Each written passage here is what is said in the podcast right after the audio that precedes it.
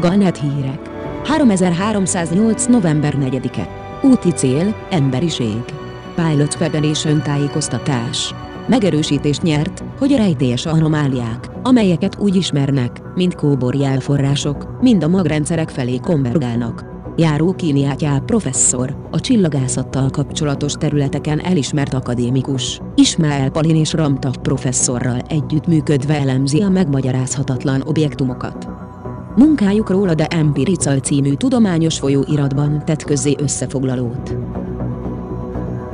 Az első ilyen távoli objektumot 3308. augusztus 31-én észlelték, de azóta több másikat is azonosítottak.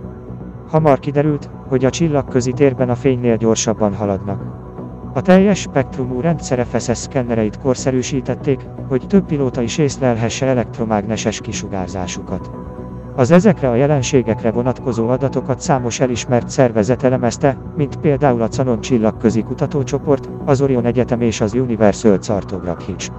Egyetértésük szerint a kóbor jelforrások mind a magrendszerek felé közelednek, ahol az emberi lakosság túlnyomó többsége él. Egyelőre nem tudjuk teljes bizonyossággal meghatározni, hogy mikor és hová fognak megérkezni. De most már valószínűtlennek tűnik, hogy ezek természetes eredetű csillagtestek. Ebből következik, hogy a nyolc különböző anomália, amelyek a galaxisunk kis régiójában konvergálnak, nem lehet puszta véletlen. Az emberi űr a célállomásuk mi fog történni, amikor megérkeznek?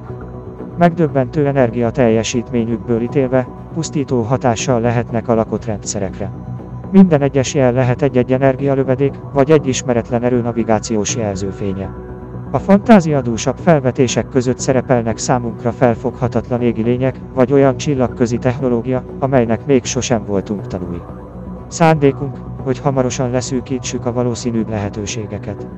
Alternatívaként, ha ezek nem emberi hajók által okozott hipertértorzulások, lehetséges, hogy lassulnak, ahogy közelednek. De egy következtetés levonható. Bármi is legyen, tudniuk kell, hogy itt vagyunk.